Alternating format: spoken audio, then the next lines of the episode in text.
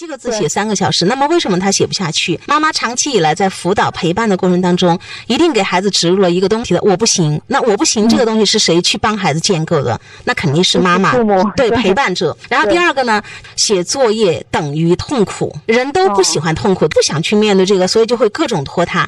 你看，一个是催促、包办。代替会造成这样的一些恶果，还有一个就是什么呢？我们直接每天在陪伴的过程当中，给孩子所有的感受都是好烦、好痛苦、好讨厌这个作业。还有一种就是妈妈们前期，妈妈们自己要求完美啊，他们会不停的去纠正孩子一笔一画。当孩子把这个已经植入到内心，说我必须写好每一个笔画的时候，后面作业量一多，家长就希望退而求其次，对，又希望说将就就行了，你赶紧完成作业。但这个时候其实孩子是做不到的。哎呀。我都跟孩子说了，妈妈都觉得好了，你不用改了，但他就是要改，然后不让他改还哭还要闹，哎，家长说我也很崩溃。其实你要想，孩子这种这么执着，一笔一画都要写，早期你是怎么教的？我们甚至于还说一个事情，就是在父母去不停的在之前要求完美，或者是你在给他提要求、提标准的这个过程里，我们没有让孩子自己去体会到任何。做完这个结果之后，他需要去承担的结果，父母会要求，哎，你要把这个字写好嘛，你要把这个字写到格子里嘛。那他去体会到的全部都是好，他的作业过了，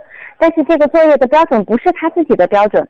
他没有经过过他的标准和老师的标准的磨合，他一直经历的都是爸爸妈妈有一个标，呃，然后老师有一个标准这样子的状态。好多的孩子在写作业这个事儿上，他是从来没有自己承担过结果的。呃，我们经常说，好多父母说，你看拖到这个三个小时写了七个字，然后后面还有复习预习。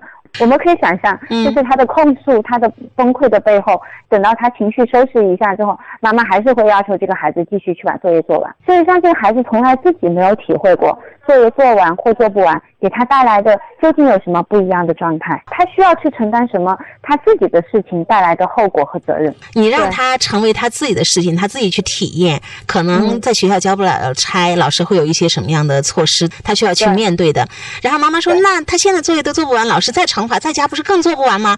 我们始终家长是把这个责任跟焦虑背在自己的身上，然后去控制孩子。我上次有跟一个父母的，他跟我说，他的小朋友每天晚上。就是到十一点钟，小学二年级要写到十一点钟作业，然后写不完。然后我就问他，我说那已经十一点了，那写不完就不写了呀，那就别写了。然后妈妈就很惊奇的说，他作业没有写完，第二天老师要骂呀。我说那孩子从来挨过骂吗？他没有啊，没有挨过批评，因为每次都让他写完。所以我给了他的第一个处理办法特别好啊，我说已经十一点，写不完就不写了。我还跟他说，我说熬夜会变笨，是恶性循环。是如果第二天挨骂，你就跟孩子一起挨骂。我说你不是要跟孩子做朋友吗？要讲义气嘛。那天晚上他回去，他就真的忍着他所有的那个崩溃，到十一点，当然是先跟孩子商量好，说来你说今天晚上我们做到几点钟。那个孩子刚开始说啊做到十点啊，根本不相信他，就是也不相信妈妈会让自己只做到十点或十一点，那就随口说嘛，就是做到十点啦。然后妈妈就说你确定你能做完吗？今天有这么多的作业，怎么怎么样，跟他分析啊。最后那个孩子就说啊那十一点吧。然后妈妈就说我真的很看重。你晚上的睡眠，因为这个也特别的重要。那到十一点如果都写不完作业怎么办？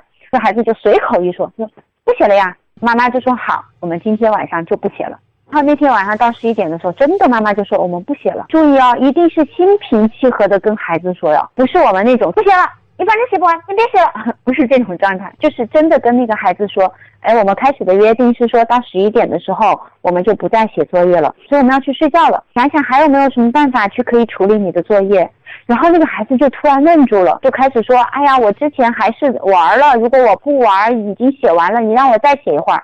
妈妈就说，啊不，如果你意识到这点，我非常的高兴。明天我们在做作业的时候，我们重新安排我们的时间。那个孩子就非常忐忑的去睡了觉。到了第二天早上起来了之后去交作业，真的就没有交。他妈妈也真的是陪着这个孩子一起就去给老师承认错误，就跟班主任说，我们今天哪个作业哪个作业没有写完。哦，我确实也没有监督到位，是没有办法，因为我真的想让他自己尝试一下，他作业他自己安排。很对不起，作业没有完成。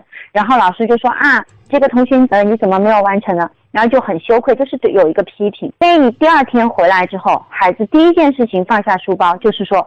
我要开始写作业了，不然写不完。就是孩子体验到了我做决定，对我会得到一个什么样的结果，他第一次尝试到了，他有了感觉，有了感受了。就第二天那个孩子晚上回来的时候，因为我们当时已经预估到了那个情况，我就跟妈妈说：“我说你一定要跟他借着这个机会跟他深入交流。”就孩子一回来放下书包就说：“啊、我要呃写作业了，不然我写不完。”你就要跟孩子说：“等等，我们说一下昨天那个时间安排里哪里出了问题。”对，总结对，你觉得哪些地方是你想要调整和改变的？然后哪些地方你是觉得妈妈可以协助的？然后就说在哪个时间段需要提醒，哪个时间段需要干嘛。第二天就非常完美的在十点二十就完成了作业。非常重要的一点就是我们真的不能着急。大家可以随时跟我们互动，说一说在养育孩子的过程当中你遇到的那些事情。